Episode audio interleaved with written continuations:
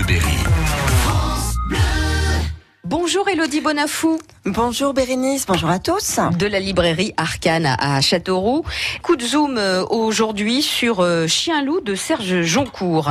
Ça sort chez Flammarion. Que dire d'abord? Le pitch? Donc deux histoires qui se déroulent en parallèle, au même endroit, mais pas à la même époque. Donc on est euh, pour partie de nos jours. Euh, c'est un producteur d'une cinquantaine d'années, un producteur de cinéma d'une cinquantaine d'années. Sa femme, ancienne actrice, très parisien, accro au smartphone, euh, surtout lui, qui partent passer des vacances dans un petit coin paumé du Lot, en haut d'un cause, dans une maison hyper éloignée où le téléphone portable ne capte pas et où le paysage est absolument extraordinaire. Alors lui, à Paris, est en conflit avec des jeunes, des jeunes associés qui veulent l'évincer et, et, prendre le pouvoir sur sa boîte de production.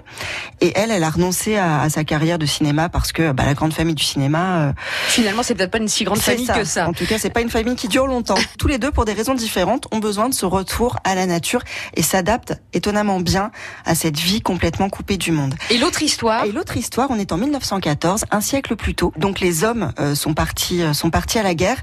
Le maire du village, qui est resté là, le village en contrebas, a autorisé un dompteur de fauves allemand à s'installer dans cette maison tout en haut du Causse, la même maison. Ah, et on voit ce village qui est rongé par le départ des hommes et des bêtes, et qui est tout tremblant en plus de cette espèce de malédiction que les fauves semblent promettre sur les habitants du village. Mmh. Voilà. Donc c'est la maison qui est le point commun. C'est la maison qui est le point commun, tout à fait. La maison et puis cette espèce de chien-loup qu'on retrouve de nos jours et, et, et, qui nous rappelle les fauves et, et, toute cette angoisse qui a pu être générée par la présence des fauves en 1914. Qu'est-ce qui vous a plu dans ce livre? D'abord, c'est peut-être ces deux histoires parallèles, ce va-et-vient Alors, il y a ce va-et-vient qui fonctionne très bien, qui a été très bien imaginé, et puis c'est surtout qu'à une époque comme à l'autre, on retrouve la même colère et la même brutalité des hommes et la même part animale. Serge Joncourt, parlez-moi un petit peu de cet auteur parce qu'il vient en décembre à Châteauroux. Alors il vient le 14 décembre à la librairie Arcane.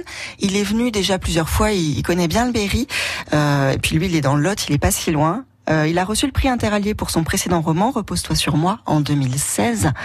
Euh, il a également écrit L'amour sans le faire ou L'idole qui a été adapté au cinéma puisqu'en fait il a travaillé à, plusieurs fois pour le cinéma, pour ses propres romans ou pour d'autres.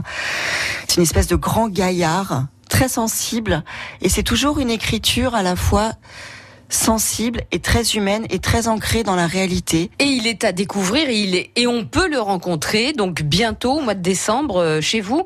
C'est à la librairie Arcane de Châteauroux. Merci Elodie. Merci à vous, à bientôt. France Bleu, Berry.